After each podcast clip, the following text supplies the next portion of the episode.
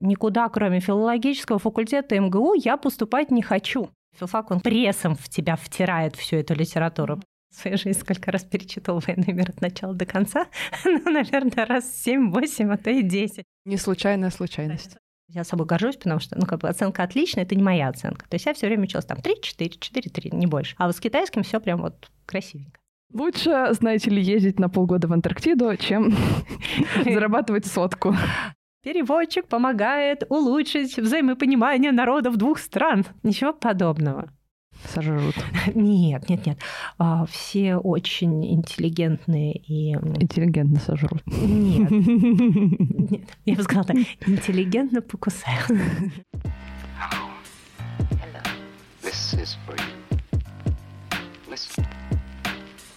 Привет-привет. Это подкаст «Ученые жены» и с вами его ведущая Катя Марчук. В каждом новом выпуске я приглашаю ученую, которая является по совместительству женой и мамой, чтобы обсудить науку как стиль жизни и поделиться секретами успешного совмещения карьеры и семьи. Немного обо мне. Я закончила географический факультет МГУ, кафедру метеорологии и климатологии. Сейчас я учусь в аспирантуре Института физики атмосферы. Я называю себя зародышем ученого. Я только постигаю все премудрости жизни в науке, и мне очень важно найти людей, которые смогут ответить на все интересующие меня вопросы. Подобные вопросы, я уверена, интересуют не только меня, но и всех молодых людей, которые только начинают свой путь в науке.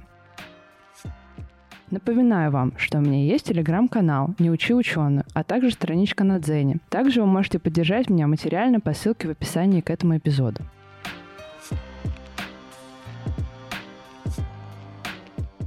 Сегодня у меня в гостях Ирина Мощенко. Ира закончила филологический факультет МГУ по специальности филолог, преподаватель русского языка и литературы в 2003 году. В том же году Ира окончила э, межвузовский факультет китайского языка в Институте стран Азии и Африки МГУ и проходила стажировку в Пекинском университете. А в 2018 году Ира поступила в аспирантуру в отдел литературы стран Азии и Африки ИМЛИРАН. И в 2021 году защитилась. С чем мы Иру и поздравляем. Привет, ура! Ира. Ура, ура! Привет, Катюш. Здравствуй предыдущей своей гости я задавала один из первых вопросов, как она поняла, что математика — это ее. И вот это уже стало традиционным вопросом. Собственно, как ты пришла к тому, что э, лингвистика — вот это твое? А, не лингвистика, а литературоведение. Литературоведение. Но заход был действительно через лингвистику, а вообще изначально через математику и технические науки. Когда я училась еще в Советском Союзе, конец Советского Союза и начало современной России, я училась в хорошей школе, и в старших классах у нас было разделение на технические и гуманитарные направления. Я поступала в техническое направление и была уверена, что стану либо химиком, либо математиком, либо астрономом, но буду заниматься какими-то техническими специальностями. Но в девятом классе к нам пришла новый учитель, которая вела довольно странный предмет, факультатив. Он назывался эстетика, а разговаривала она с нами на необычные темы. Мы с ней обсуждали психоанализ Фрейда, живопись Рублева, кинематографические экзерсисы Тарковского, зарубежную литературу, постмодернистскую и так далее и тому подобное. То есть мы с ней обсуждали те темы, которые совершенно не вписывались ну, в, обычную, в обычный стандарт преподавания в школе. И она настолько этим увлекла, и она так перевернула весь мой мир, что в итоге я сказала, что никуда, кроме филологического факультета МГУ, я поступать не хочу. А мои родители, конечно, опешили, потому что они у меня оба технари по образованию первому, но поддержали меня, и я в середине 10 класса перешла из технического в гуманитарный. Потом э, заканчивала уже гуманитарное направление и пыталась поступить на филфак. Но это был путь тернистый, потому что поступить удалось не сразу. Потому что все мои хвосты технические, а именно не любовь изначально к литературе и к русскому языку, потому что не литер... ну, то есть по русскому языку довольно долго у меня были неудовлетворительные оценки, а книжки я читать не очень любила. То есть два года битвы за филфак МГУ, но вот на второй год удалось прорвались, слава тебе, Господи.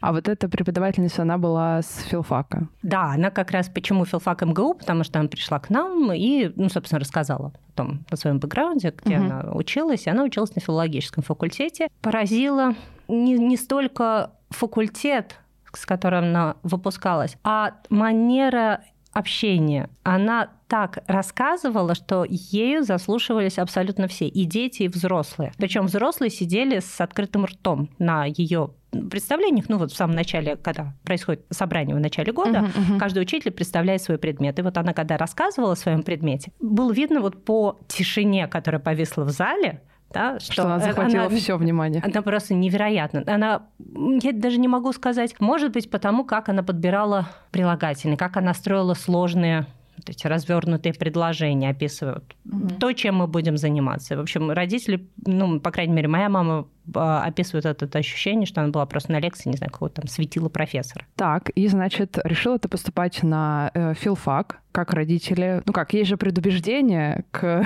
гуманитариям. Ну, у меня родители, они такие переобувшиеся гуманитарии, потому что на самом деле оба получали техническое образование. То есть папа у меня военный инженер, потому что он э, заканчивал военное училище по этой специальности, а мама заканчивала математический факультет тоже в небольшом городе. И получается, что они по образованию технари. Но потом так сложилась судьба, что переехав в Москву, потому что мы не из Москвы. Папа стал заниматься психологией и даже добился больших успехов. Он смог защитить кандидатскую, а потом и докторскую э, диссертацию и получить степень профессора. Да? То есть он, mm-hmm. ну, то есть, считайте, профессорские дочки. Вот, да. ну, вот. А мама, она ушла в журналистику, ее взяли на работу в Итартас, и она проработала 40 лет подряд. Там есть такая справочная служба, которая собирает информацию mm-hmm. и готовит материалы как раз по всему Советскому Союзу. То есть вот мама у меня была таким специалистом. Поэтому они в этом смысле, они, поддерж... они очень удивились, но поддержали. Как могли, они постарались сделать так, чтобы я в течение 11 класса имела возможность, ну, потому что это были платные курсы при МГУ, вот ходить на подготовку к вступительным экзаменам на филфак. Но как-то я, видимо, не особо успешно там занималась. А вот как человеку, который не любил читать, перестроиться и начать там очень много читать? Это же вот прям нужно через себя очень много пропускать всего. Это вообще как, как это сработало? Это, видимо, срабатывает запоем, а главное, мне кажется, окружение. Интерес к чтению возник не столько из-за общения с моим преподавателем, сколько из, из-за э, ребят, с которыми я общалась на тот момент. Это были э, молодые люди, увлекающиеся Толкиным. Э, они меня, собственно, приобщили сначала к его книжкам, потом мы стали с ними ходить в нескучный сад, стали называться толкинистами с мечами, плащами, всем-всем на свете. Ну, не то чтобы я, ну, то есть я ходила там, может быть, туда в течение там двух или трех лет подряд, но все вокруг были совершенно невероятно начитанными, и они между собой обсуждали, они разбирались как в вот этой всевозможной фантазийной литературе, так и в литературе современной, и в литературе средневековой, в литературе Возрождения. И выяснялось, что что ты с ними пытаешься общаться и понимаешь, что у тебя, допустим, общих Пробелы. тем нету, да. И это ты не читала, то ты не читала, ты такой маленький, и ты... И вот тебе очень хочется походить на них, и ты вот из-за этого круга общения mm-hmm. тут стараешься тянуться. Ну, насколько получилось, ну, вроде получилось. выросли, стали большими. В моей картине мира фэнтези, его довольно легко читать. Хотя, ну... Тол... Смотря какую. Ну, да, понятно, у Толкина там между строк, и все понятно, что у него свой сконструированный мир, и то, что его очень интересно изучать. Но там в большинстве своем фантастику, но она запойно читается. А вот запойно прочитать, не знаю, «Войну и мир» мне как-то очень э, трудно. Его «Войну и мир» можно, как я за свою жизнь сколько раз перечитывала «Войну и мир» от начала до конца, ну, наверное, раз 7-8, а то и 10. Ну, то есть, понятно, каждому поступлению еще один раз... Пойду выйду. На филфаке один раз, собственно, во время учебы. Мне кажется, может быть, имеет смысл провести параллель э, с просмотром кино. Но кино же тоже делится. У нас есть вот артхаус, а есть популярное кино. Популярное легче, артхаус посерьезней, но в какой-то момент ты можешь настроить себя на какую-то волну, и ты вот прям запоем просматриваешь там один фильм, потом там делаешь маленький перерыв второй, или, допустим, у тебя там вся неделя идет, там, не знаю, под, ну, не знаю, под чьим именем. Тарковского? Ну, пускай будет Тарковского, ну, Тарковского, ну, и в том числе. Или, может быть, тебе нравится какой-то один конкретный фильм, и ты, допустим, ты его можешь из-за тех ощущений, так, которые угу. ты испытал, когда его просматривал, ты можешь, допустим, его повторить, просмотреть на следующий день, а потом еще через два дня. И, в принципе, с книгами похоже. То есть ты, если погружаешься в мир, там можно... Иногда бывает у книги тяжело войти в нее, то есть тяжело читать там первых 10, 15, может 20, может быть 50 страниц, mm-hmm. но в какой-то момент тебя так зацепит, что ты, ты от ужина откажешься, mm-hmm. а потом ты будешь читать всю ночь, там, не знаю, с фонариком или... И плюс филфак, это отдельная тема, филфак, он как бы через тебя, тебя просто прессом в тебя втирает всю эту литературу, mm-hmm. потому что э, на филфаке, если ты не читаешь, ну нет, можно, конечно, читать в пересказах, мы так тоже иногда готовились к экзаменам, но если ты читаешь как бы по-честному, то у тебя действительно кроме книги, то есть у тебя книга «Твой друг 24 на 7». То есть ты действительно с ней не расстаешься. А вот в этом младшем возрасте, не знаю, я смотрю сейчас по сыну. Он не то, что большой любитель чтения, но вот Гарри Поттер зашел. Причем зашел так, что вот эти все 11 томов вот раз проскочили, и сейчас он начал их заново читать. Угу. Я ему пытаюсь сейчас э, хроники Нарнии подсунуть, mm и как раз «Властелины колец», но пока не идет. А вот... Ничего, ничего. Да, да, да, впереди. Я как обыватель в области чтения, да, скажем так, я одну книжку могу месяц читать, потому что у меня нет, ну, у меня есть потребность читать каждый день, но нет потребности читать быстро. Я читаю в своем темпе и пытаюсь там что-то воспринимать, что-то там думать про то, что я прочитала. А как это делать, когда тебе нужно очень много читать? Вот успеваешь ли ты, ну, насладиться, вот эти все там вторые, третьи, десятые слои ощутить? Нет.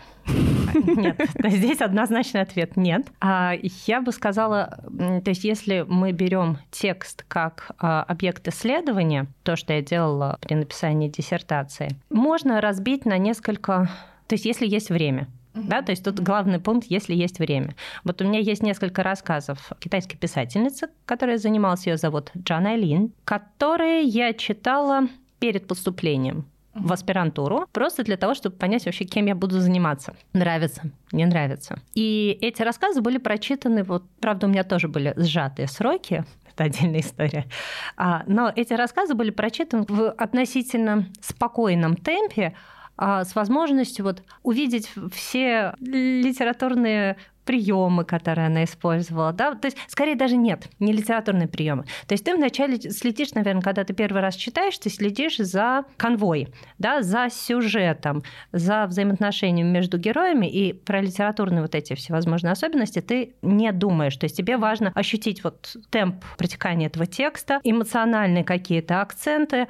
То есть ты как обычный читатель mm-hmm. смотришь текст. А дальше на второе, на третье чтение, когда ты к нему уже подходишь как исследователь, ты, конечно, не можешь себе позволить отвлекаться на вот эти эмоции. Mm-hmm. То есть ты, если ты его анализируешь технически, тебе приходится этот текст, ну, допустим, вот в, в моем случае, мне нужно было посмотреть употребление определенных слов. У меня текст есть в компьютере, я забиваю словоупотребление, нажимаю Enter, и смотрю, где они у меня проскочили. Беру эти кусочки текста, потом их складываю в отдельный файл, mm-hmm. а потом дальше я смотрю, что с этим материалом можно сделать. Mm-hmm. То есть это не чтение, mm-hmm. это анализ текста. Mm-hmm. Или ты можешь э, потом впоследствии читать этот текст, ну, выделяя, допустим, как раз уже вот эти всякие литературные тропы, где она использовала метафору, где она там литоту, гиперболу или еще что-то. А моя преподаватель, э, вот та, которая нас э, обучала как раз в школе, она очень рекомендовала стала при первом подходе к тексту уже его читать с карандашом. Вообще, в принципе, читать книгу с карандашом – это очень полезно. А выделяя для себя те обороты, которые можно было бы красивые, да, красивые фразы, которыми можно было бы в будущем украсить свою речь. На самом деле это удивительная вещь, и я так понимаю, что это, ну, то есть я не знаю, почему она так нам рекомендовала, может быть, это какая-то методика. Но действительно, мы вот с ней таким образом читали некоторые произведения зарубежных авторов. Понятно, что это перевод на русский язык, но опять же, при этом переводе ты можешь увидеть один перевод хороший, Другой перевод не очень близкий к тексту, но не близкий, допустим, к нашей родной речи. А, ну, вернемся к обучению в университете. Вот как прошли твои годы, почему ты решила выбрать китайский язык? Расскажи нам эту занимательную историю. Да, история действительно была занимательная. Но филфак совершенно восхитительный, любимый, э, с девчонками, и самой потрясающей группы, которая когда-либо у меня была. С девочками мы дружим до сих пор. Мы уже все большие мамы с детишками встречаемся, ну, хотя бы раза два-три в год. Вот. То есть филфак потрясающее место. А китайский абсолютно случайность. Хотя, кто знает, может быть, такая вот случайность, которая должна была случиться. Не случайная случайность. Да, не случайная случайность. А у меня а, была преподаватель на первом курсе, она преподавала дисциплину языкознания введение в языкознание. И она беседовала с нами, объясняла, чем мы должны владеть, когда, если когда и если мы захотим заниматься, собственно, сравнительно-историческим языкознанием. Она была совершенно восхитительная, такая же, как вот та преподавательница mm-hmm. в школе. Я была абсолютно в нее влюблена, и, конечно, я хотела заниматься ничем больше, как сравнительно-историческим языкознанием. При этом она нам сказала, что надо девочке знать очень много языков, не только современных, но и древних. Ну, древние, понятно, она все их перечислила, и дальше начала перечислять современные. То есть это романская группа, желательно один, два, три. Германская группа, славянские языки и восточные. Ну, хотя бы один, а лучше два. Она владела китайским языком и посоветовала, куда можно было обратиться, чтобы этот язык учить. Mm-hmm. Да, в тот момент еще функционировал а, Межвузовский факультет китайского языка при ИСА, и обучение там было бесплатным. На самом деле обучение там было бесплатным вот до этого года. Потому что в этом году эту, э, эту организацию, к сожалению, закрыли. Это такое событие на самом деле знаковое, закрыли возможность людям со своей специальностью какой-то, да, технической, ну или гуманитарной в том числе, выучить язык и быть таким узким специалистом да, в своей области. Вот, то есть вот такой возможности теперь больше нет. Да, это очень печально. Так вот, она нам посоветовала пойти на этот межвуз, ну и попробовать свои силы. Угу. Я пошла, и у меня стало получаться. На самом деле китайский язык – это вот отдельная тема, что он суперсложный. Это не совсем так.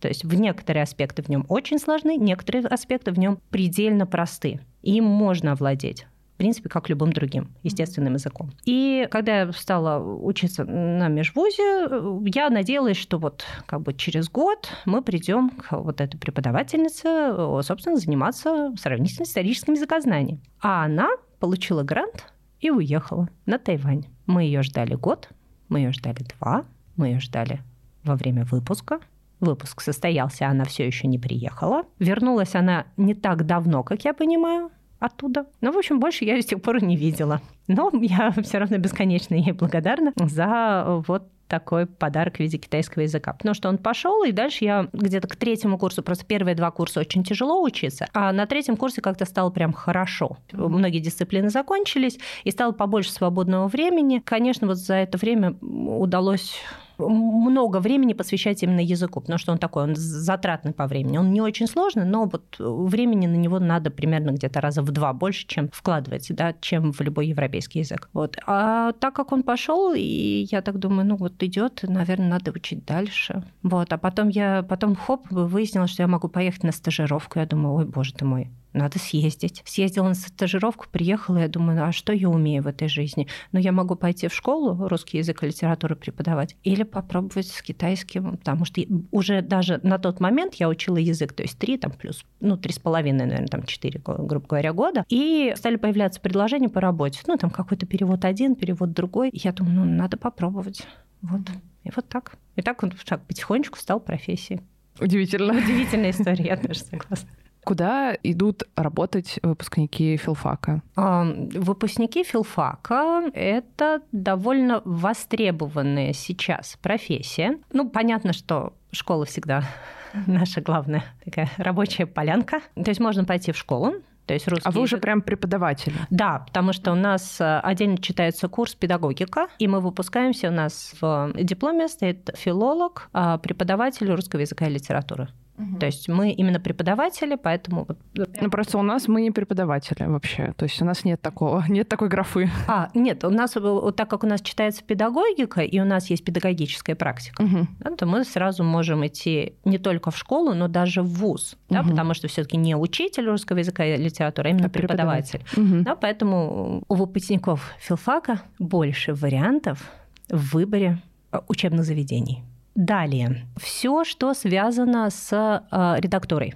Иногда даже самое удивительное. То есть все журналы от научных до гламурных везде нужны корректоры и редакторы. Это выпускники филологических факультетов. Ну, среди моих вот, моей вот этой группы трое вовлечены вот в mm-hmm. такую редактуру. А дальше, конечно, это репетиторство самое разное, то есть там подготовка к ЕГЭ, ОГЭ и так далее. Любой грамотный, красивый, интересный, а, уникальный текст, написанный в интернете, в основном дело рук, да, дело, дело рук а, филологов. Ну и, конечно, исследовательская работа. Нет, мы можем мимикрировать. Мы можем, на самом деле, филфак может проявить себя абсолютно в любой сфере. Ну вот у меня вопрос про редактуру. Редактура — это же немножко смежная область, я так понимаю. Ну то есть чисто редактуре не учат или учат? Нет, не учат. К сожалению, а, на филологическом факультете отдельно такой дисциплины, по-моему, нет. Я даже сегодня просматривала этот список. Угу. По-моему, нет отдельной дисциплины. Но можно всегда... Ну, то есть предполагается, что пройдя курс молодого бойца по современному русскому языку,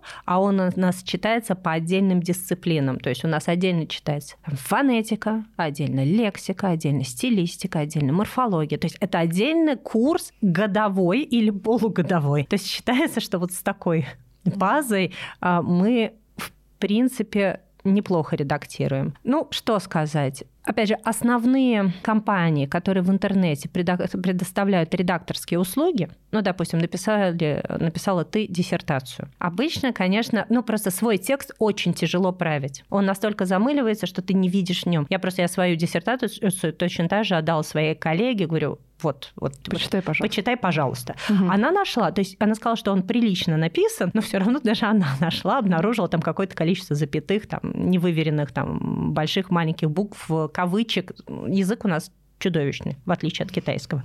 Поэтому все фирмы, которые предоставляют редакторские услуги, угу. а их же тоже огромное количество, ну, у вас ни одна книжка не может без редактора. Ну, то есть, если книга выходит без редактуры, печально очень, выглядит. Да. То есть, ты все равно ты читаешь, где-нибудь ты споткнешься, да, вот, поэтому, да, ну, без работы мы точно не останемся. Расскажи, как ты пришла все-таки к аспирантуре? У тебя же был большой перерыв между тем твоим выпуском и аспирантурой. Да, и я очень счастлива, что он случился, потому что сразу после филфака, в принципе, была возможность остаться в МГУ и пойти в МГУ, ну, сдать экзамены, попробовать сдать экзамены, поступить в МГУшную а, аспирантуру. Но я настолько устала от чтения книг за эти там, пять лет, что я сказала, нет, не хочу, я хочу То есть отдыхать. не втянулась? Не втя... Нет.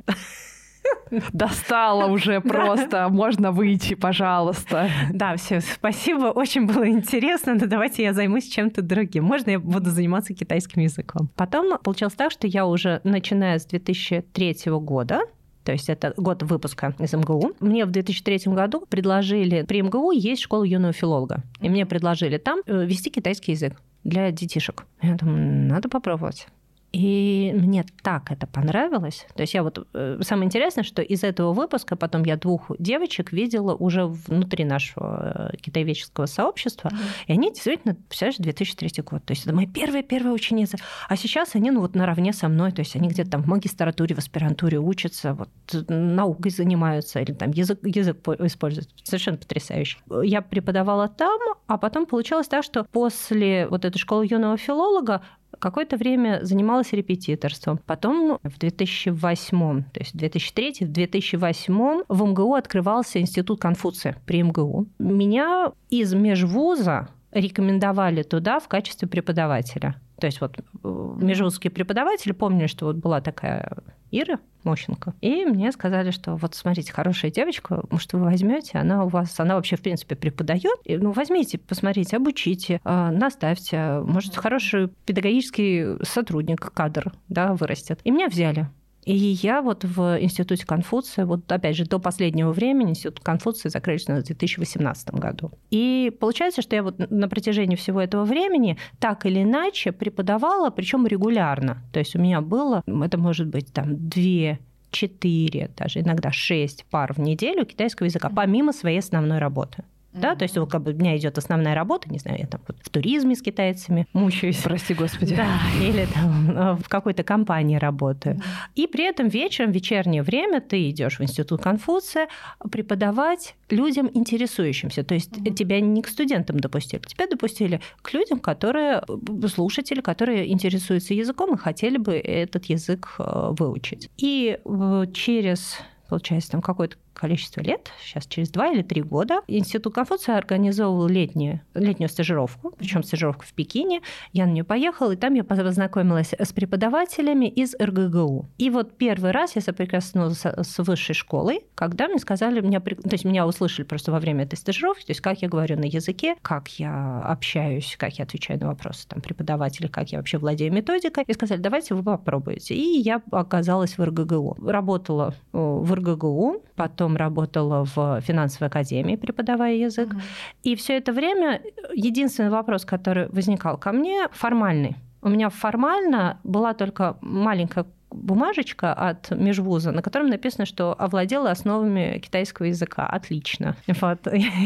ну, то есть у меня есть педагогическое образование МГУшное, но у меня нет никакого подтвержденного образования китаеведческого, вообще никакого. И встал вопрос в начале получения какой-то бумажки, именно чисто бумаги для того, чтобы я могла тихо, спокойно где-нибудь, ну, то есть преподавать, чтобы ко мне не цеплялись. Mm-hmm. И я пошла получать, это называется, дополнительная квалификация, переводчик в сфере коммуникации. И в скобочках там, получается, с китайским языком. Такую квалификацию давал САМГУ. Я к ним постучалась. Причем до этого они не выпускали никого. Я к ним постучалась, говорю, ребята, я хочу к вам, пожалуйста, возьмите очень меня, надо, пожалуйста. Надо. Я попала совершенно на потрясающего педагога. Меня вела Дашевская Галина Яковлевна, и я ей бесконечно благодарна. То есть это человек, который мне вот дал билет в жизнь. Потому что я пришла, она говорит, ну вот смотрите, вот вам текст почитать. Ты мне просто китайскую газету. Ну, я ее читаю. Она, угу, хорошо. Так, ну расскажите про себя. Я ей рассказываю. Она говорит, ну хорошо, приходите.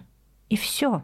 То есть, ну, то есть я прошла вот этот, ну, там был, предполагался вступительный экзамен, я его прошла, и она меня берет на выпускной курс сразу. И я тебе тихо, спокойно я занималась выпускным курсом и параллельно ходила еще на ее занятия к аспирантам. То есть у меня был год, который был заполнен китайским с утра до вечера. То есть вот просто, ну, у нее там получалось пять пар а, в одном месте, и у аспирантов, по-моему, одна или две пары. Ну, то есть там 7-8 пар китайского в неделю. Китайский ушей. Благодаря этому я, собственно, вышла замуж, потому что у меня не было никакого свободного времени, и я на тот момент своему молодому человеку сказала, знаешь, вот как бы То есть у меня, у меня даже нет времени с тобой в кафе сходить. И мы решили, что, ну ладно, будем хотя бы под одной крышей жить, ну хотя бы вечером там кофе попьем дома на кухне. Вот. И, и слава, спасибо ему огромное, что он меня вот этот год выдержал. И через год я сдала экзамены, причем благополучно. То есть я, я, я собой горжусь, потому что ну, как бы оценка отличная, это не моя оценка. То есть я все время училась там 3-4, 4-3, не больше. А вот с китайским все прям вот красивенько. И теперь, то есть у меня есть вот эта квалификация, я переводчик в сфере. То есть даже у тех выпускников, которые вместе со мной выпускались, они африканисты-востоковеды.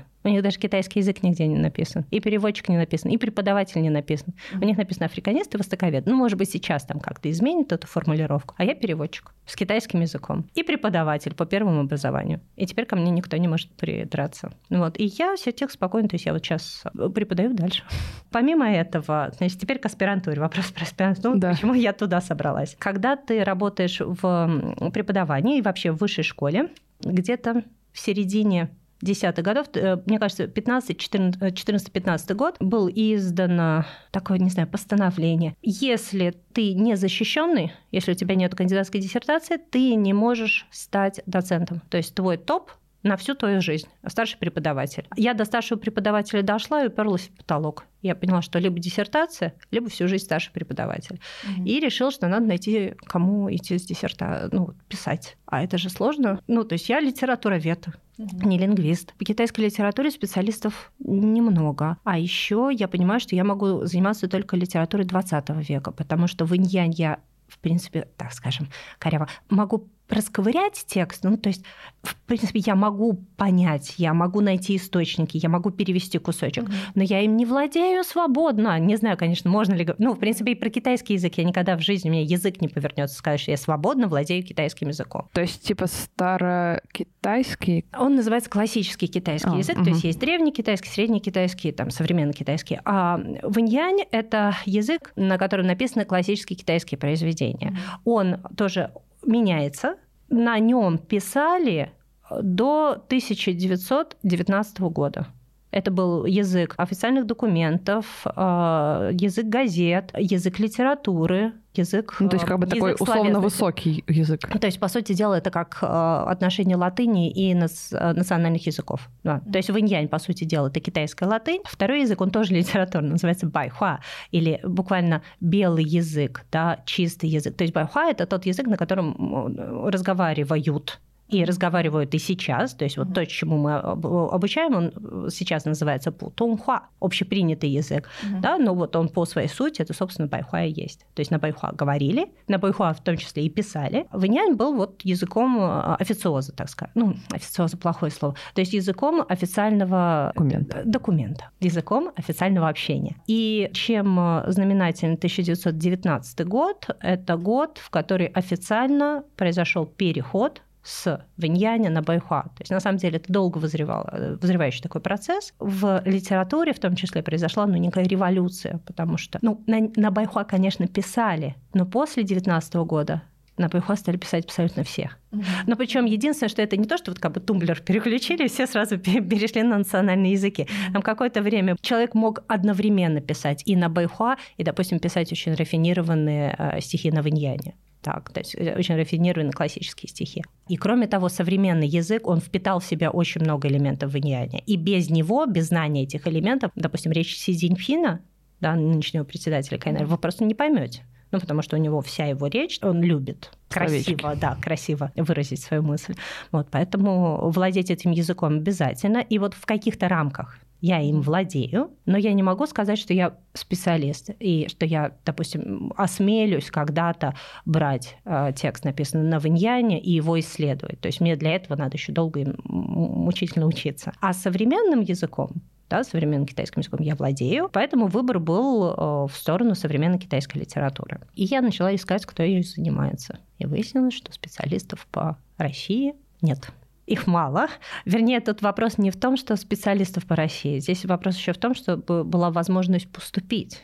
Потому что, допустим, в вузах у них своих китаистов достаточно. Зачем же им девочка со стороны? А Имлиран – это подарок судьбы, поскольку мне его рекомендовала моя коллега, с которой я училась в свое время в ИСА, как раз вот во время повышения квалификации. Она в ИМЛИ поступила, она занималась фольклором, причем фольклором интересным. Она занималась китайским нацменьшинством русскими.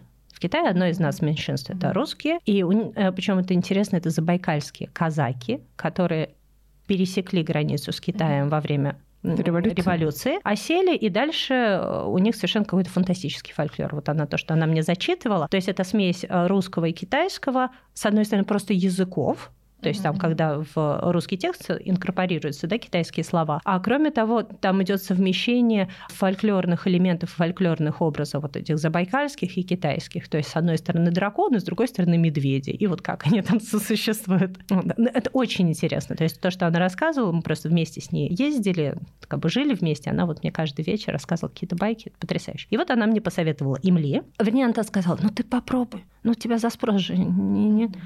Я попробовала, пробовала два раза. Первый раз. Э, у меня мой научный руководитель э, Захарова Наталья Владимировна, я ей первый раз написала письмо. Говорю, я хочу к вам поступать в аспирантуру. Что мне надо сделать? Мне надо какой-то экзамен, да, сдать? В ответ получаю очень такое формальное, строгое письмо, что да, у нас, значит, экзамен. Чтобы к нему подготовиться, вам надо. И такой... Список литературы. Список литературы китайской. А, значит, от Шидина до новейшей китайской литературы. А, причем по этапам, по всему. И я ей в ответ говорю, а, я поняла, ну хорошо, мне, наверное, то, чтобы освоить этот список, понадобится следующие лет 10. Я к вам обращусь чуть позже. Вот. А, ну, ну, конечно, я утрирую, но на самом деле, ну, это как, как еще раз отучиться на филфаке. Понятно, что сейчас я уже очень хорошо ориентируюсь. Я за эти три года я перелопатила безумное количество литературы. То есть, ну, ну по сути дела, это мой, мой новый филфак, но только mm-hmm. такой китаеведческий. И опять же, так как у меня есть вот этот опыт изучения литературы, в принципе, то я могу овладеть я могу овладеть, я могу почитать, я знаю, к чему обратиться. То есть я знаю, какие источники являются авторитетными, да, вот в нашей уже области исследования. Теперь я уже многим владею. Но на тот момент, конечно, это было страшно. Вот. А через... Дальше, опять же, мне моя вот эта подруга а, Аня говорит, а ты странно поступила Тебе надо было написать реферат, отправить, пусть они посмотрят, как ты вообще исследование делаешь. Ну, понятно, что у меня не было никакого бэкграунда. И я тогда думаю, хорошо, чем я хочу заниматься, решила я. Ну, я же русист, русский язык, литература, РУ изучала. Так, и китайский. Надо подумать. Это смотрю, переводы, переводы русской классики в Китае. Идеально, замечательно. Вот, пожалуйста, берешь Толстой. Переводили? Переводили. Тургенев переводили? Переводили. А дальше идут такие удивительные имена Арцебашев, вот совершенно вот, да-да-да. У русского человека сейчас, да, такие бровки вверх по всплывают. Там таких удивительных людей переводили на китайский язык в начале 20 века. Ну, и я, значит, выбрала себе прекрасную тему, сама себе придумала. Написала реферат, ну, насколько могла, вот как я себе вижу, как переводили, там статистику какую-то нашла, там какие-то вот сколько, когда и как. Выслала, и реферат понравился. И мне звонят, говорят, приходите на экзамены. Я думаю, боже мой, это вот что ж мне вот эти все 20 тысяч там вычит. Вот, ну ничего, экзамен, ну там, там на самом деле был один вопрос, именно, собственно, по китайской литературе. Прорвалась. Спасибо, опять же, что он был эм, по 20 веку, потому что я думаю, что, наверное, в другом случае, наверное, сильно бы уплыла. Ну, 20 век. А два э, вопроса были, собственно, по литературоведению. Ну, тут у меня все карты в руки. Вот, в общем, справились мы с этим экзаменом, а дальше начался труд. Вот три года, прям вот с утра до вечера. Ты же как преподаватель все это время работала до того, как пошла в аспирантуру, и, и ты... во время аспирантуры. И во время тоже. аспирантуры. Вела ли ты студентов? То есть была ли у тебя какая-то исследовательская деятельность? Ты знаешь, они периодически ко мне обращались, но просто у меня студенты такие специфические. То есть в основном я все-таки сейчас э, преподаю, ну, то, что можно назвать курсы, да, то есть у меня скорее слушатели, которые хотят язык выучить. А те студенты, которые у меня есть, они международники. Они не про литературоведение. Но у меня было два запроса, и один из них мы даже сделали в виде статьи. Ну, на мой взгляд, ну, как получилось. То есть я, если бы было больше времени, я, понимаешь, просто когда ты ведешь какого-то студента, то есть тебя же официально оформляют, mm-hmm. там даже за это какую-то денежку, наверное, должны платить. Ну, то есть это официальная работа. А здесь мы просто, ко мне подошла студентка, которая сказала, вот я бы хотела написать, она там хотела заниматься такой знаменитой императрицей Узытянь. И я посмотрела текст и вижу, что текст из Википедии. Я говорю, слушай, подруга, такой не пойдет вообще совсем?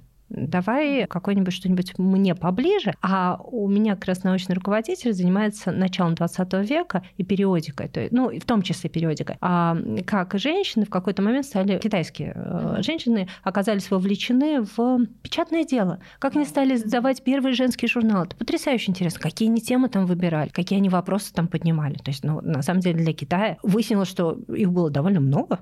И мы нашли ровно похожую историю, только с разницей, ну там в среднем получается где-то разница по отношению, допустим, к России и к европейским странам где-то в 30 лет. В России на 30 лет раньше было точно такое же движение. То есть вот эти дамы, которые, ну, там, не знаю, жены писателей, жены редакторов, mm-hmm. жены издателей, они смотрят, ну, мужчин, получается, почему мы не можем заниматься, тем более обсуждать те вопросы, которые нам важны, важны. нам. Mm-hmm. Да. И они очень похожий процесс. И мы с ней решили, что вот мы возьмем эти две темы, и она попробует вот как-то их сопоставить. Mm-hmm. Ну, учитывая, что она на тот момент была, там, по-моему, второй курс то есть пока китайский язык еще не таком в зачаточном еще состоянии. Поэтому мы с ней в основном опирались на русскоязычные и на англоязычные источники. И вот брали статьи моей научной руководительницы, по-моему, я даже не помню, у нее одна такая статья есть. И вот, вот она это все совместила, и мне кажется, у нее получилось довольно любопытное исследование. Но времени было мало, поэтому, ну, на мой взгляд, можно было глубже и интереснее сделать. Но здорово, что вот, вот один человек, ну, неофициально Понимаешь, то есть она представляла сама а, этот текст на ломоносовский, что ли, чтение. Угу, ну, ну угу, где-то на наших. Такой, да. Да, на наших Просто мой, мой вопрос к тому, что каково тебе было после вот такого большого перерыва в исследовательской деятельности, да, то есть после университета, насколько легко ты вошла в исследовательскую деятельность? Ты знаешь, я думаю, тут э, очень важна роль научного руководителя. Мне очень повезло, и опять же, вот, ну вот у меня есть несколько людей, которые в китайском языке mm-hmm. сделали много, то есть вот, собственно, Чижова, преподаватель в МГУ, в этом сравнении, который читал у нас сравнительное историческое языкознание, а дальше Черникова Ольга Павловна, которая была мы, собственно, моим учителем да, китайского. Дашевская Галина Яковлевна в МГУ на а, ВСА, которая меня взяла, и Наталья Владимировна. И все женщины. Да, конечно, да. У нас такая женская, женская история. Понимаешь, она, мой научный руководитель, очень четко я даже не знаю, как у нее так получается. Она четко э, ставит э, сроки. Она говорит, вот к такой дате ты обязана мне представить список э, источников, на которые ты будешь опираться. И у тебя есть дедлайн, и ты, неважно, дети, работа, счет, ты знаешь, что вот к этому часу, то есть, ну, тебе просто неудобно, тебе поставят, ну, ты к нему делаешь. Потом он говорит, хорошо, вот к этому там, через две недели, будь добра, первичный обзор литературы. Вот там, там первые, не знаю, 10 mm-hmm. текстов ты берешь, и вот, значит, ты их читаешь, анализируешь, и мне вот как бы выжимку. Там следующее. А вот к этой дате, пожалуйста, значит, так, нам с тобой надо первую статью. Значит, первая статья у нас с тобой будет обзор, и это будет начало диссертации. Значит, ты делаешь теперь уже полный обзор, и дальше мы думаем, как из этого сделать статью. Потом мы статью пишем, да, потом она говорит, так, слушай, тут грант аспирантский, у нас с тобой одна статья есть, я под грант, ну, своим этим качеством всем подхожу, давай попробуем мы подаем на грант. И потом бабац, мы грант выиграли. Ну, то есть вот реально вот, вот бабац, потому что я смотрела, то есть она говорит, слушай, по-моему, там затягивались сроки, она говорит, ну, ты даже не надейся. Я говорю, слушайте, по-моему, мы его выиграли. Она говорит, да ладно. Да, такие, вы грант выиграли. И потом к этому сроку ты мне первую главу пишешь. Вот, потом ребятеночек. Она говорит, мне полгода, ладно. Говорит, я тебя не трогаю, но через полгода мы с тобой работаем. После рождения или... Ну вот нет, у меня ребенок родился, да, и она вот мне полгода дала. Но оказывается, я была уверена, что в аспирантуре дают те академические каникулы. Нет, не нет? дают. Никакого академа. Вот. И... Ну, сами виноваты, что? Ну, отдельная история. И родилась, дальше я там 3-6 месяцев пыталась в себя прийти, выхожу, он говорит, все, давай работаем следующую статью. Вот к такому-то. И ты знаешь, вот так вот в течение трех лет она меня вела, и в итоге, наконец, третьего года, опять же, диссертации, я не самовлюбленный ученый, то есть я знаю, что у меня диссертация полуфабрикат. За три года нормальную диссертацию написать невозможно. Поэтому у всех затягиваются сроки, потому что хочется ее отполировать, бантик ей нацепить, так чтобы она была прям хорошенькая и красивенькая. Но если у тебя еще и грант висит, по которому ты обязан к такому-то числу защититься, то, честно говоря, это все тебе так хуп, да, и вот научный руководитель у тебя хоп, и ты такой, ух, ух, статья, вторая, третья, глава, вторая, третья, защита. И вот я на самом деле вот только сейчас, то есть у меня защита была 30 ноября в 2021 году, угу. и мне кажется, я вот сейчас съездила, отдохнула, и вот меня сейчас начало отпускать. А сейчас статьи тоже надо писать, а я собраться не могу у меня научный руководитель мне не говорит уже. Да, она же мне не говорит. Надо самой работать теперь. Вот, и это так тяжело, но я думаю, я себя соберу или пойду ей поплачу и скажу, чтобы она меня пнула. Сказала, вот к такой дате, чтобы была статья. И тогда я опять включусь. Но, знаешь, я вот как раз вчера, так как 1 сентября был, я решила, значит, зайти на кафедру, выцепила своего научника, мы решили с ним поболтать. А он, значит, зав лаб уже, такой прям... Ну, у меня научница тоже, она зав, э, она заведующая нашей вот кафедры. Угу. Не, не кафедры, у нас не кафедра, у нас отдела. Угу. Заведующая отдела, да, да, Вот, и он, значит, еще, получается, глава по науке исследовательского института, шишка-шишка, и, значит, кучу статей выпускает за год. Ну, понятное дело, у меня все время, знаешь, э, на часах, типа, ResearchGate, вот этот человек выпустил статью, и там через две недели этот человек выпустил статью. И вот мы с ним это обсуждали, а он в соавторстве выпускает? В соавторстве, да, да. Вот. И я говорю, как, как у вас настолько много статей получается? И он говорит, ну, вы знаете, Катя, я типа первый автор, ну, две-три статьи за год. Ну, это нормально. Да. А все остальные, но они в соавторстве, да, выходят. То есть кто-то, кто-то делает, э, ты предоставляешь информацию или там что-то обсчитываешь, и тебя тоже включают. Это я к чему? Он мне говорит, вы знаете, я пишу статью так. То есть я, правда, сажусь там каждое утро, пишу по абзацу. Я такая, каждое утро по абзацу.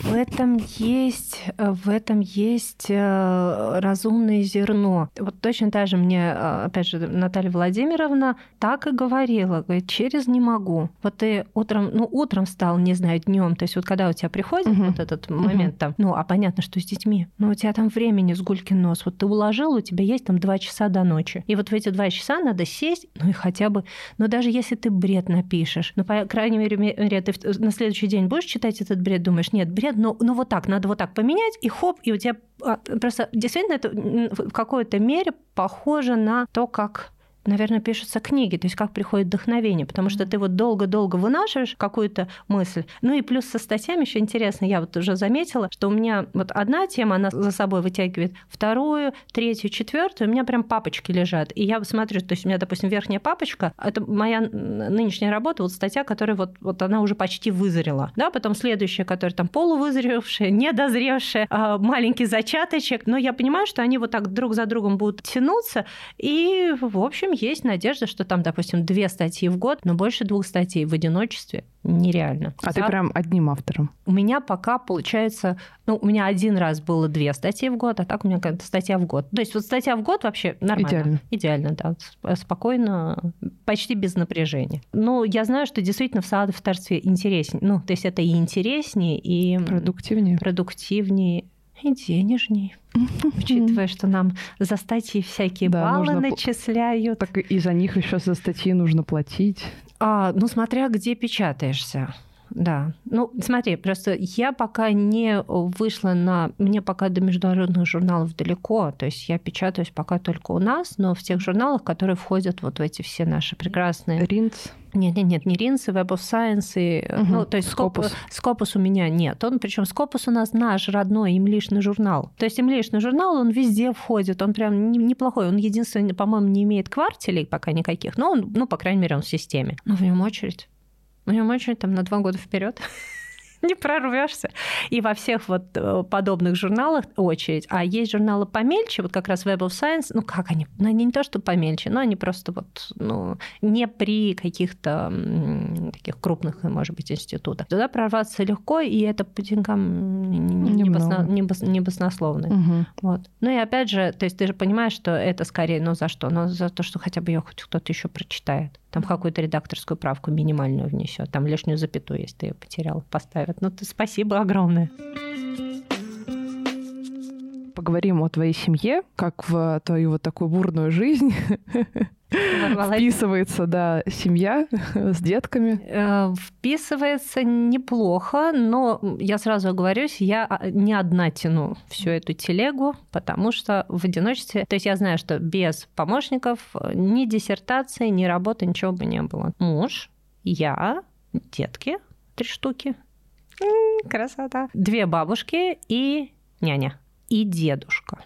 То есть няня постоянная, но почасовая. Угу. То есть, допустим, няня приходит там 3-4 дня в неделю, а, ну, работает в среднем где-то по 8 часов, ну, приходит, допустим, она в 12 и может работать до 8. Это не значит, что все трое, ну, то есть иногда все трое на ней, но бывает там вот эта всякая бесконечная логистика, там одного в школу, на курсы, на занятия и так далее. Отвести. Вот прошлый год был тяжелый, потому что у меня э, ребенок младше, ну, ему 10 лет, он поступал в физмат-школу. И это... Да, кстати, дети у меня все технари явно будут, может быть, кроме младшей, потому что вот э, и у старшего, и у среднего, то есть средняя э, любит препарировать всяких бабочек. Ну, то есть мы тут последнее, последнее развлечение. Мы на день рождения дарили гусениц гусениц, которая, значит, называется э, как-то бабочка под ключ. Маленькая гусеничка, да, дарится маленькая гусеничка. Их много. Закрытая коробочка, наверху еда. Гусенички наверх ползут, еду едят, становятся большими, толстыми, как палец, падают вниз, дальше она скукоживается, превращается в кокон. Кокон лежит две недели, из него э, выползает бражник, ночной бражник табачный бражник. Потом эти табачные бражники ночью, значит, как громкие истребители летают у тебя по всей комнате. Вот, ребенок был в восторге. Нет, понятно. Бабочка под ключ. Вот, Звучит как так странно. Вот, поэтому дети технари. Вот, и поэтому, конечно, там в прошлом году вот это, ну, тоже у меня защита, а ребенку учиться а тут еще маленькая орет. Но в среднюю, слава богу, в детский сад можно было сдавать, там, значит, ну, хорошо, там к восьми привел, там в шесть только забрал, тоже счастье. Нет, вот. Ну, ничего, да, вот, ну вот так. Но, опять же, няня на основное время, дедушки, бабушки по желанию и по возможностям, потому что они тоже все работающие. Что дедушка у нас тоже чудесный, то есть мой папа, а его уже нет живых, вот, ну, он тоже доктор наук, и Мишин папа доктор наук. Причем Мишин папа прям совсем... Совсем доктор, совсем, совсем наук. Совсем доктор, совсем наук, он технарь, он, доктор физика, математических, наверное, называется наук, и занимается и сейсмолог. землетрясением занимается. Я, да, вот. я знаю. Угу. Вот, и он совершенно прям чудесный. И вот он нашел время раз в неделю приезжать заниматься с э, этим, с, Вань, ну, с моим сыном, вот, помогать э, вот, разбираться в олимпиадной математике за четвертый класс раз в неделю. Как штык. Ого, ну, ого. то есть там иногда с переменными, ну, то есть иногда там не мог, но вот он вот, вот он вот он так помогает. А бабушки, кто, то есть одна бабушка у нас приезжает раз в неделю с внуками посидеть, а вторая бабушка, допустим, может внуков к себе взять там на 2-3 дня. Это вообще счастье. Сейчас всех троих так Ну или хотя бы младших. Да, ну просто старший, он уже отпочковался. Он уже там книжку взял, лего взял, там, не знаю, опять же, планшет взял, э, ну, как обычный ребенок, да, там видосы включил, стал смотреть своих этих блогеров. Ну, и, ну как, как обычно. Свои тиктоки. Нет, ты знаешь, ТикТок нет, а вот блогеры. Причем, а, Майнкрафт. То есть я да, мир Майнкрафта это наше все. Вот, поэтому со старшим попроще, а маленькие, да, их иногда очень хочется изолировать, куда-нибудь спрятать. Пожалуйста, заберите их. Да-да-да. Как твой муж относится к твоему роду деятельности? Я бы сказала скептически, потому что, конечно, мне кажется, технари — это люди, которые умеют, не знаю, поправь меня или нет, но мне кажется, технари более практично устроены и обладают большим практичным взглядом. Умеют считать деньги. И считая мои доходы от моей научной деятельности и мои расходы на детей, научную деятельность в том числе и все остальное, а он понимает, что лучше бы я шла переводчиком работать в какую-нибудь фирму. Больше бы было толка и денег. Но я пока стою на своем но что у меня все-таки остается какое-то количество времени, которое я могу провести с детьми. Мне это интересно. А в фирмах я работала и понимаю, что работа в офисе это смерти подобно, не мое, прям совсем. Вот и мне проще, опять же, работать в ночи, потому что у меня обычно пары, вот, особенно на курсах, они ночные. Ну, то есть ночные, то есть мы начинаем в 7, когда люди после работы освобождаются, и до 9-15. И я там в 11 дома. Ну, там два раза в неделю я вот в таком графике. Вот. Ну и, и потом мне приятнее днем утром там пару часов поспать. Ну, то есть встать не в 7, а, допустим, в 10. Да, что скептически. И все еще скептически. О, да. После стольких лет. Да, да, да, да. Потому что он мне все время говорит: Ира, иди работать деньги с зарабатывать. Да, деньги зарабатывать. Грустно. Ну, что делать? Нет, ну я, видишь, я же не сдаюсь. Ну, это да. То самое главное, мне кажется, как-то держать свою линию, говорить, да, милый, конечно. Когда-нибудь. Когда-нибудь, да, да, да, на старости, точно.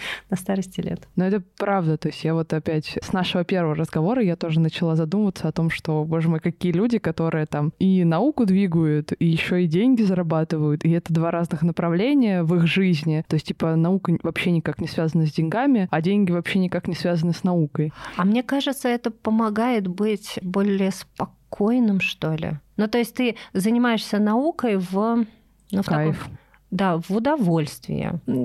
Боюсь, это такое неприятное слово. То есть, ну, в какой степени непрофессионально. Но ты на ней не зарабатываешь. Что когда ты говоришь профессионально ученый, ну, как профессиональный писатель, да, mm-hmm. подразумеваешь, что человек этим, э, это, это, этим родом деятельности зарабатывает на жизнь. А тут получается, что ты это твое хобби. Наука. Да-да-да, упс. Вот. Но единственное, очень серьезное. Очень серьезное, очень помогающее тебе смириться с окружающим миром. То есть какой бы он ни был, находясь внутри науки, ты всегда понимаешь, что ты хотя бы хоть что-то делаешь осмысленное. Угу. Потому что работа в офисе, особенно на должностях планктонных, простите, ну то есть там HR-менеджер или менеджер в какой-то туристической фирме, или даже переводчик. То есть у меня просто было самое большое разочарование в работе переводчика. Простите, все переводчики или будущие переводчики, которые меня сейчас слышат. Вот, я всю свою жизнь, знаешь, как это, как у нас, как в учебнике было написано, да, переводчик помогает улучшить взаимопонимание народов двух стран. Точка. Да, поехали дальше. Ничего подобного кроме литературного перевода. Mm-hmm. То есть литературный перевод это вот пока сфера, в которой я не вступила, но мне безумно так хочется залезть. Я даже думаю, что у меня там должно хорошо получиться, учитывая, опять же, мой э, филологический бэкграунд. Посмотрим, не уверена, может быть. Ну, за это, кстати, тоже не особо платят. А если переводчик вот, там, не знаю, научной, ну, вот этой документации или патентов, или, я не знаю, там переводил какой-то безумный текст про химию титановые белила, жуть вообще несусветная. Тут, кстати, мне помогли технари, потому что технарь, ну, то есть э, текст про тех, тех, технические всякие вещи переводится так. Сидит человек, который владеет китайским языком, а рядом технарь. Ты говоришь, вот тут написано, берете эту штуку, засовываете вот туда, и цвет меняется. Он говорит, а, да-да-да, значит, это... Эм, там, и красиво диктует. Да, и он дальше это все пере, пере, переводит в технические слова. Да, mm-hmm. вот, вот это mm-hmm. невозможно. Вот. Нет, а получается, что это не творческая профессия, а это вот... А еще подступает машинный перевод. Что тут делать? Причем машинный перевод, ну, с китайским пока он средне справляется, а я смотрел по другим языкам, вообще потрясающе ну, там, с английским, угу. зачем, зачем нужны технические переводчики? Да, да. Но, но, но все равно, понимаешь, есть же люди, которые, у меня есть знакомые, которые, ну, работают 8 часов, уходят с работы, и все. Им там, ну, отдых, там, сериальчики, друзья. То есть им достаточно того, что вот они работают, они не тянут эту работу домой, они не сидят с ней по ночам, они не такие, как мы, не там типа, не знаю, увлечься задачей и э, сидеть всю ночь и там думать, э, не знаю, искать э, какие-то статьи и вот что-то такое, писать программу в мыле, когда у тебя ничего не работает, а тебе очень нужно к завтрашнему дню сдать э, научнику там какой-то кусок э, работы, вот, и в каком-то таком бешеном ритме ты там что-то вот с такими горящими глазами куда-то бежишь, что-то делаешь. Ну, я бы не стала обижать тех, кто работает в офисе, потому что там тоже есть разные люди я э, совершенно чудесно общалась, вот познакомилась с девушкой, которая мне рассказывала, как интересно вести бизнес-проекты, ну вот бизнес-проект там где-то поднимать. И она с такими горящими глазами рассказывала, как ей, как ей в кайф, да, вот ходить, как собирать команду, как, значит, делать расчеты, выигрывать тендеры. Вот, ну, там тоже есть своя движуха. А я говорю именно вот о, о моем типе работы, который у меня был, да, вот, вот этот именно ну, как бы офисный планктон, когда ты, ну, вот бумажки какие-то переносишь, отчеты какие-то печатаешь. И вот ты понимаешь, что у тебя Сколько, вот... Да. Вот. И главное, ты понимаешь, что у тебя э, никакого, э, ну вот ни, никакого роста ни в каком плане нету. И, конечно, научно, ну, это даже их сравнивать невозможно. Ну, да, это То правда. есть это однозначно заниматься наукой, всем заниматься У меня просто был опыт, э, вот я закончила, получается, бакалавриат, и на месяц пошла работать, ну так получилось, мне предложили, я как бы такая, мне свободный месяц, я могу пойти работать, почему нет? Помощником бухгалтера, господи, Роснефть, по-моему. Ну, я пришла, как бы я работала месяц, я, по не продлила вот эту работу, мне нужно было поступать дальше в а, магистратуру, там, типа, готовиться к экзаменам. Вот, я работала, и всю работу, да, которую там нужно было сделать, ну, я освоила ее за неделю. Счет фактуры, вот такие вот страшные вещи, вот там что-то нам нужно было там распечатать, что-то нужно было какие-то документы принять, что-то нужно было отсканировать, положить в одни и те же папочки. И я понимаю, ну, что, окей, это какая-то такая, ну, простая работа, довольно-таки, механическая. И не интеллектуальная. Да, и ты вот даже в какой-то момент перестаешь думать. То есть ты делаешь что-то, ну, вот это то, вот это сюда, вот это туда, и как бы ты минимальные затраты умственные. И мне еще вот моя начальница говорила, что у нее была на практике девочка, которая там, не знаю, там счет фактура, там чего-то там, я уже забыла, что какие там еще документы есть, не могла отделить. Я такая, как? Это был один резонанс, а второй резонанс мой был, когда я, я ей говорю, типа, ну, у нас там в науке там особо не платят денег. И она мне говорит, вот, типа, если ты пойдешь там дальше помощником бухгалтера, ну, там, условно, да, работать, через полгода там станешь бухгалтером, хотя, не знаю, может, там нужно было образование получать, все дела, ну, то есть, типа, ты, ты будешь сотку зарабатывать. Вот. И я такая, да, но нет. Нет, ну... Лучше, знаете ли, ездить на полгода в Антарктиду, чем зарабатывать сотку. Да, ну, тут э, ты, если работаешь на не, в нескольких местах с тем же самым преподаванием, то есть, ну, ну какую-то, опять же, э, ну, ну не бедствуем. Ну, ну, не бедствуем. Не, не бедствуем. Не бедствуем. Опять же, по ставкам, ну вот э, там в зависимости от того, какой у тебя институт. Если он в топ входит, ну вот это в первую категорию, там повыше э, зарплаты. Ну и опять же, там за э, тебе степень что-то доплатят. Опять, я даже когда поступала, они мне прям сразу меня спросили... Не уговаривай себя. Нет, нет, я, я, я, все, я все для себя решила. Просто я когда поступала, у меня был очень смешной вопрос на поступление в аспирантуру. Меня спросили, кто мне будет финансировать финансировать эти три года. Это был прекрасно, что сказал, все, говорю, сейчас все схвачено, муж, есть муж, он, он платит за все, и за мои эти научные экзерсисы. Вот. Ну, конечно, наше спасение гранты, единственное, что с закрытием РФФИ и с нашей нынешней ситуацией не совсем понятно. Единственное, что так как, то есть, допустим, вот мы в наш институт уже получали письма от китайских э, государственных структур с запросом о научном сотрудничестве. Я понимаю, что, может быть, там в нашей области или вообще в области, связанной там, с, с китайскими, ну вот, синологией, может быть, будет все более-менее благополучно, потому что а, Китай заинтересован вкладывать какие-то там свои деньги, а если он вкладывает деньги, то у нас все будет нормально, да. Вот. Будет вопрос, что он за это хочет. Ну, посмотрим. Хотелось бы больше, но спасибо за то, что есть. А главное, что ну, ведь интересно заниматься. Ну, это, это да, да. То есть это тут правда. как бы интерес перевешивает. Ну, то есть, понимаешь, если бы, если бы прям совсем не платили, то есть если был бы какой-нибудь там условно, вот когда там разбегались из науки, и вот сейчас у нас же есть вот эта дырочка в поколениях, да, то есть у меня вот мои научницы там 65-70, а мне 40. А где вот эти посерединке 50-летние и 60-летние? Нету, да, они ушли в свое время. чай? Нет, нет, нет, нет, нет, нет, они просто, ну, просто они, они просто не пошли. Ну, то есть нет, кто-то уехал, а потом сейчас при, возвращается обратно, да, то есть там на Тайвань кто-то из а, вот, синологов уезжал, ну, в Китае, да, в европейские вузы. Кто-то возвращается, кто-то остается. Ну, вот есть эта разница. По крайней мере, есть деньги на еду, то есть есть чем кормить. Зато спасибо, и можно заниматься наукой. Хорошо. А остальное заработаем на стороне. Ничего, справимся. Справимся. Аминь. Это наша как это, молитва научного сотрудника. Насколько понятно человеку, который знает на каком-то уровне китайский язык, а насколько он может понять литературу? Ну, то есть вот считать какие-то культурные коды. Так, если культурные коды, то это одна история. Если просто прочитать текст, то это... Ну, ты же помнишь, тогда рассказывал да. про младенцев, да, да, которые... Нет-нет-нет, смотри. То есть, а, если мы ставим вопрос так, способен ли человек владеющий китайским языком, прочитать, в принципе, ну, просто по буквам. Нет, ну, прочитать прочитать, конечно, понятно. Прочитать способен, ну, да. словари есть, э, там у нас есть БКРС, это большой китайско-русский словарь онлайн, угу. а есть еще какие-то ресурсы, то есть да хоть загони в Яндекс переводчик угу. да, и вычитай. А вот что касается культурных кодов, то без специального образования, конечно, это, ну, то есть либо ты воспитываешься в Китае, и ты угу. какой-нибудь, не знаю, билингва, и тебе с детства сказки какие-то китайская няня начитывает, и тогда ты там, не знаю, легенды, истории, мифы и все на свете, и ты как бы в этой культурной среде варишься, и тогда ты, конечно, все это прочитываешь, но если ты получал специального образования, то, конечно, ты этого не вычитываешь вообще. То есть ты ни отсылок, ни аллюзий, ни цитат в тексте. Ну, потому что там, опять же, современная китайская литература, вот уже прям совсем новейшая, mm-hmm. она тоже кишит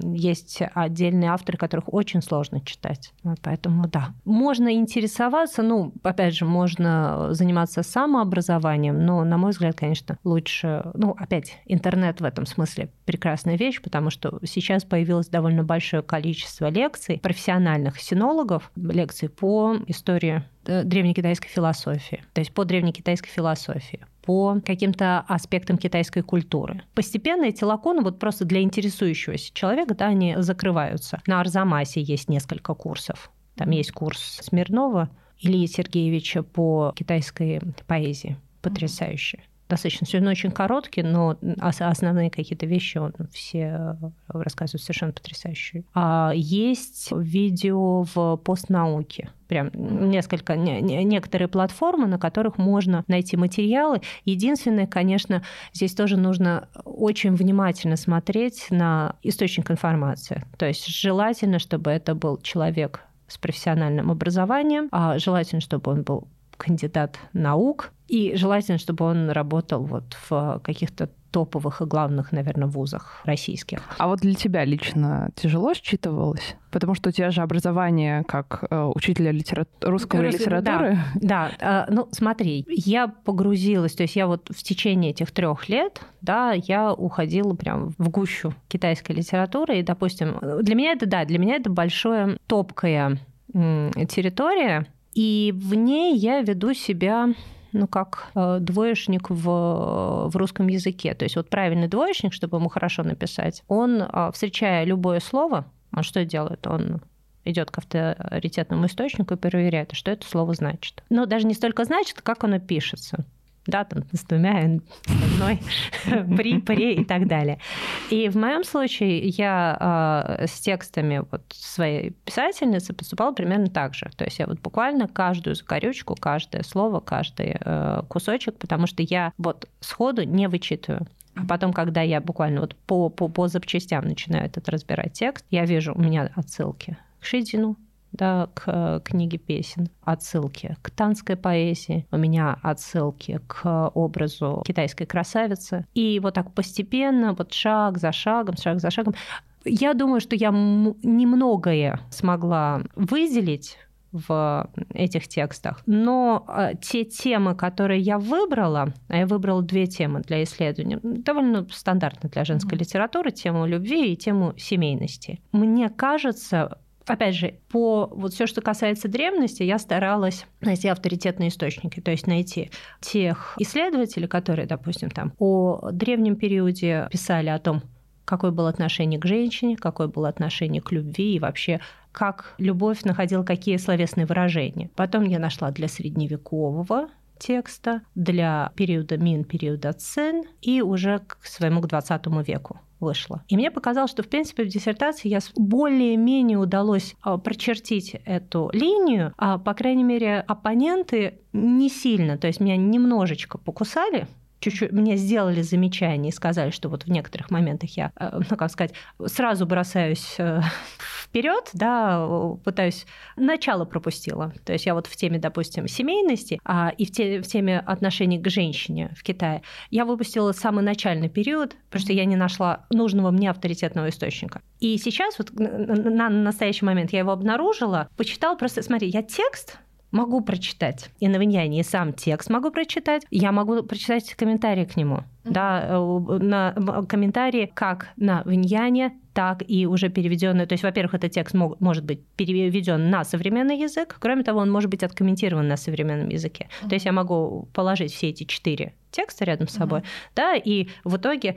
э, сделать некоторые выводы по вот оригинальному тексту, mm-hmm. да, то есть о чем о чем он не по переводу на русский язык, а по комментариям китайским одним перевод на современный китайский и, перев... и комментарий на современном китайском языке. Но приятно, когда к моей мысли я могу еще поставить некоторую подложку в виде авторитетного источника. То есть исследователь, который занимается вот именно этой темой. То есть я же понимаю, что, ну, допустим, он занимается древней китайской поэзией. Я не думаю, что он хорошо разбирается в литературе 40-х годов, военной литературе 40-х годов Шанхая. А я понимаю, что я вот в настоящий момент являюсь специалистом по шанхайской литературе 40-х годов э, в Китае. Знаю уже гораздо больше. Да? Поэтому почему мне не использовать его да, в своем исследовании? Я могу что-то ему рассказать, а он вот мне может, как сказать, Помочь. меня прикрыть да, вот на этом таком вязком поле. Но, в принципе, по отзывам, потому что у меня были очень серьезные оппоненты, честно говоря, когда мою диссертацию отправляли, я тряслась как листик, думала, вот сейчас меня там сожрут. Нет, нет, нет. А, все очень интеллигентные и... Интеллигентно сожрут. Нет. нет. Я бы сказала так, интеллигентно покусают. Ну, нет, замечания были. И я понимаю, что они абсолютно... Ну да, да, только правы. Но, с другой стороны, мне кажется, что вот то, что у меня получилось, это прям вот прям бомба. Ну, то есть интересно. То есть мне самой было интересно это делать, и в итоге я прямо горжусь. Хотя, опять же, возвращаясь к мужу и к отношениям, что? Про любовь? Про семью? Что за чушь? И ты такая, вот, а я, а я тут проследила там испокон веков до 20 века, как она трансформировалась, как трансформировалось это отношение. А я программку написал. Да-да-да. Это мы тут тоже с физиком, с девушкой э, обсуждали, что там, я график получил, там красивый график, вообще прям вообще отличный график, а кто-то там дома строит. Ну, есть такое, да, да, да, что иногда просто очень тяжело объяснить человеку, чем ты... Ну, то есть, что, что, что, что значит, что ты занимаешься исследованием литературы? Но это, правда, не совсем понятно, что конкретно делает человек. Но мне кажется, что ну, что, ты ответить, да? Я просто я сейчас иду. Нет, в смысле того, что, ну вот, например, есть какое-нибудь слово о полку Игореве, да? Его же разбирают, ну вот сколько оно есть, столько его и разбирают по времени ты как человек, не связанный с этой тематикой, не совсем можешь понять, что там еще можно в который раз такого исследовать. Как ее еще можно повернуть, чтобы еще написать там про это какую-то работу. Ну, это я даже думаю, что тут не ос... Хотя не слово полку Игореве тоже. Ну, есть какие-нибудь такие поле крупные. Ну, то есть какой-нибудь ну, Лев Николаевич меня... Толстой, да, ну, или ну Пушкин. Я просто взяла более древнее, чтобы как бы понимать, что это прям долго исследовалось, и типа до сих пор по нему пишут статьи, и до сих пор там что-то, не знаю, находят, что-то как-то по-иному анализируют. И как человек извне, ты как такой, типа, ну что там... Ну да, да, да. Да, нет, я Поясни за, да, да, да, за литературный анализ.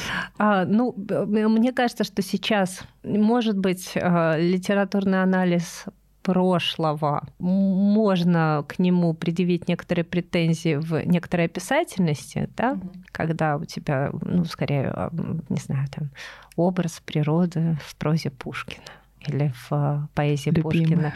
Да, и дальше вот, вот все школьники да, сидят и описывают, как же он там это изображал. А мне кажется, что как раз 20 век и методики изучения литературы 20 века, когда литературоведение начинает эм, ну, вот, пересекаться с смежными mm-hmm. областями, вот это уже очень интересно, когда ты из литературы можешь выйти на психологию. Ну, психи... тот же культурный код. Психиатрию какую-нибудь, да, начинают исследовать. Или вот, ну, культурный, да я бы сказала, что не, когда ты можешь увидеть, как через литературу, вот то, что совершенно не видно в обыденной жизни.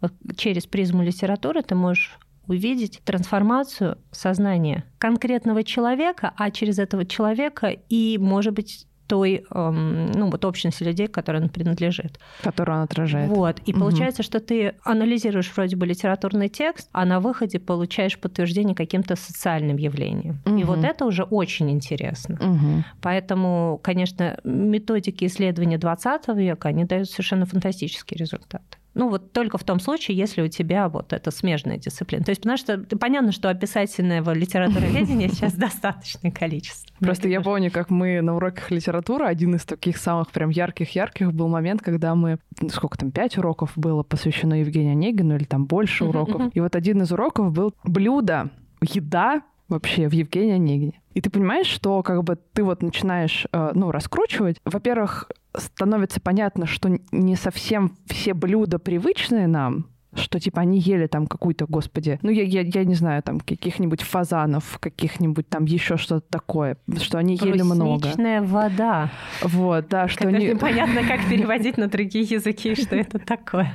И ты правда приходишь вот к этому различию и к пониманию того, что как, как бы каким бы современным он нам ни казался, он все-таки, ну вот Евгений Онегин, это все-таки отражение своей эпохи. Ты знаешь, у меня как раз моя коллега, ну как коллега, в какой степени ученица, а, делала в... Мы просто как-то совершенно случайно с ней пересеклись, и она рассказывала, что она делала, по-моему, в высшей школе экономики исследования. Очень интересно. Ну там они тоже увлекаются всяким этим машинным обучением. Кстати, uh-huh, вот сейчас uh-huh, вот эта тема машинного uh-huh. обучения, которая и всякие эти нейросети для uh-huh. исследования не текстов. Это вообще бомба. То есть я не, вообще близко к этому не подходила, а мне так хочется. Единственное, я понимаю, что вот как бы вопрос, наверное, надо быть очень хорошо технически оснащенным человеком. Ну или надо найти кого-нибудь, кто, кто тебе... Кто это умеет, да. Потому что это было бы интересно. Там, все в китайской литературе бы так, так, чик.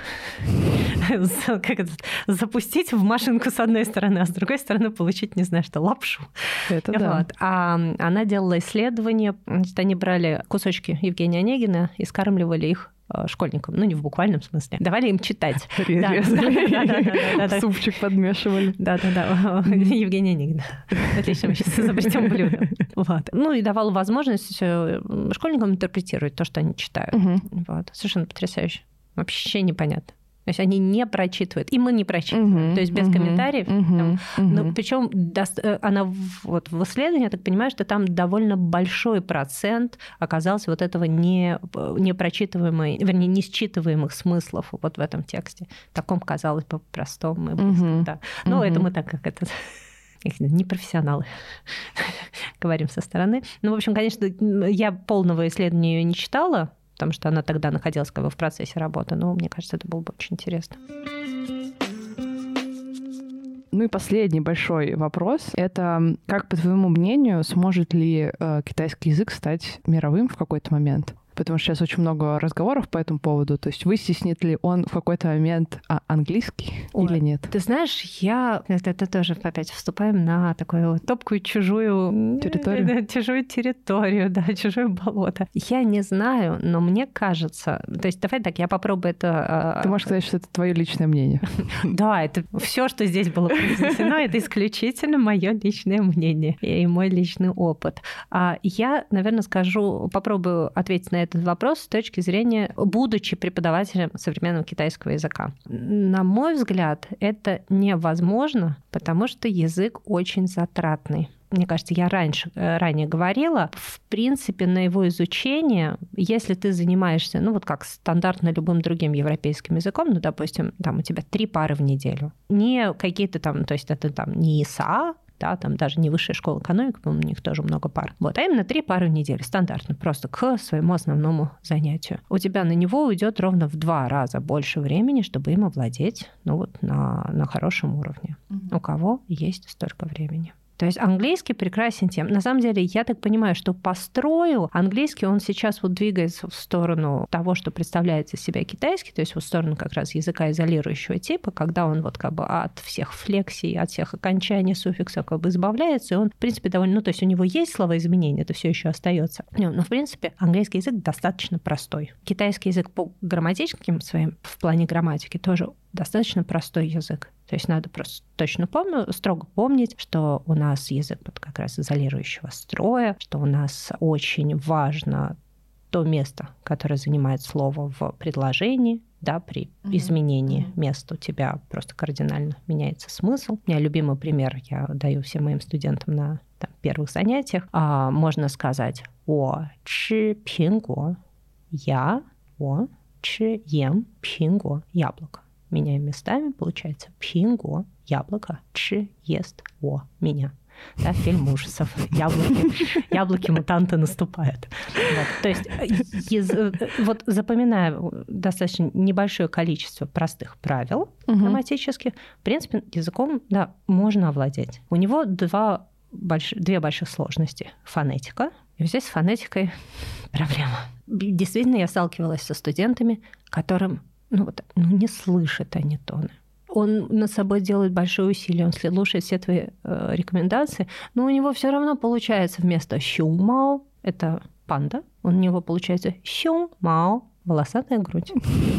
И вот ты вот ты с ним... Хоть тресни. Вот и что ж ты... И понимаешь, и он не сможет говорить... Ну, то есть он не сможет говорить на путунхуа. Ну, представляешь, он приходит... Все китайцы очень любят вместо панд Тадам. Да, в Китае Тадам является символом Китая, да, да, самым драгоценным животным Китая и так далее. Ну, то есть смысл потерять он не сможет говорить. Угу. Вторая проблема иероглифика. Хотя есть методики обучения иероглифики очень успешные, и если, опять же, им следовать, люди, в принципе, способны абсолютно все овладеть иероглифами, но действительно есть разряд людей, ну, которым она не дается. Ну вот не дается, ну не запоминается, не так подходишь, всяк подходишь, там уже э, придумываешь там разноцветные черточки, ну то есть вот все, ну не дается. А английский маломальски абсолютно любой человек там на уровне даже самым элементарным сможет. Вот.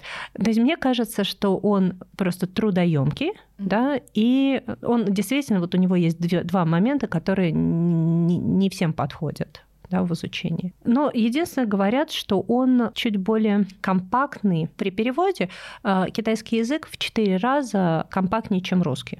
И получается, что если вот, допустим, для программирования надо, как бы, ну, то есть вот сейчас все стремятся убрать, uh-huh, uh-huh, да, вот uh-huh. это пространство, занимаемое символами. Информация. Да, uh-huh. то вот в этом плане, то есть, может быть, китайский будет полезнее. Хотя я тоже не понимаю, с какой стороны тут подойти. Ну, то есть такая какая-то тяжелая теория, сомнительная, да, сомнительная теория, сомнительная гипотеза.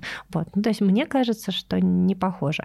Ну, смотри, он, если мы говорим вот про языки влияния, ведь это же еще связано с тем, насколько учат язык той страны, которая доминирует. Да? Uh-huh, uh-huh. То есть там когда-то это был немецкий, когда-то это был французский, в какой-то момент это стал английский. Uh-huh.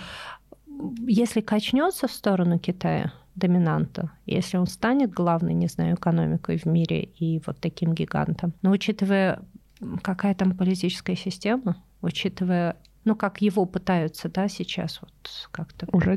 Попридержать, вот, ну, не знаю, не знаю, посмотрим. Ну, то есть мне кажется, что нет. Но это, опять же, мое личное мнение. Блиц. Нужно выбрать что-то одно. Ох, давай попробуем. Наука, профессия или призвание? О, по-моему, я ответила. Призвание. Оставаться в науке или уходить в индустрию? Сидеть на двух стульях, если получится. А, преподавание или написание статей? Ох, тоже. Ну, я не могу выбрать. Мне, ну, я буду стараться сидеть на двух стульях, а лучше совмещать. Да, будем, будем совмещать. Ира, спасибо большое, что пришла сегодня. Спасибо, что поделилась опытом, что рассказала про новую область, пояснила за литературоведение, так называемое. Вам, дорогие друзья, спасибо за то, что были сегодня с нами. А, благодарю тех, кто пишет комментарии на различных площадках и мне в личные сообщения общения. Эта обратная связь поддерживает меня и помогает двигаться вперед. А следите за подкастом, ставьте лайки и звезды. Всем пока-пока. Спасибо огромное, что позвала.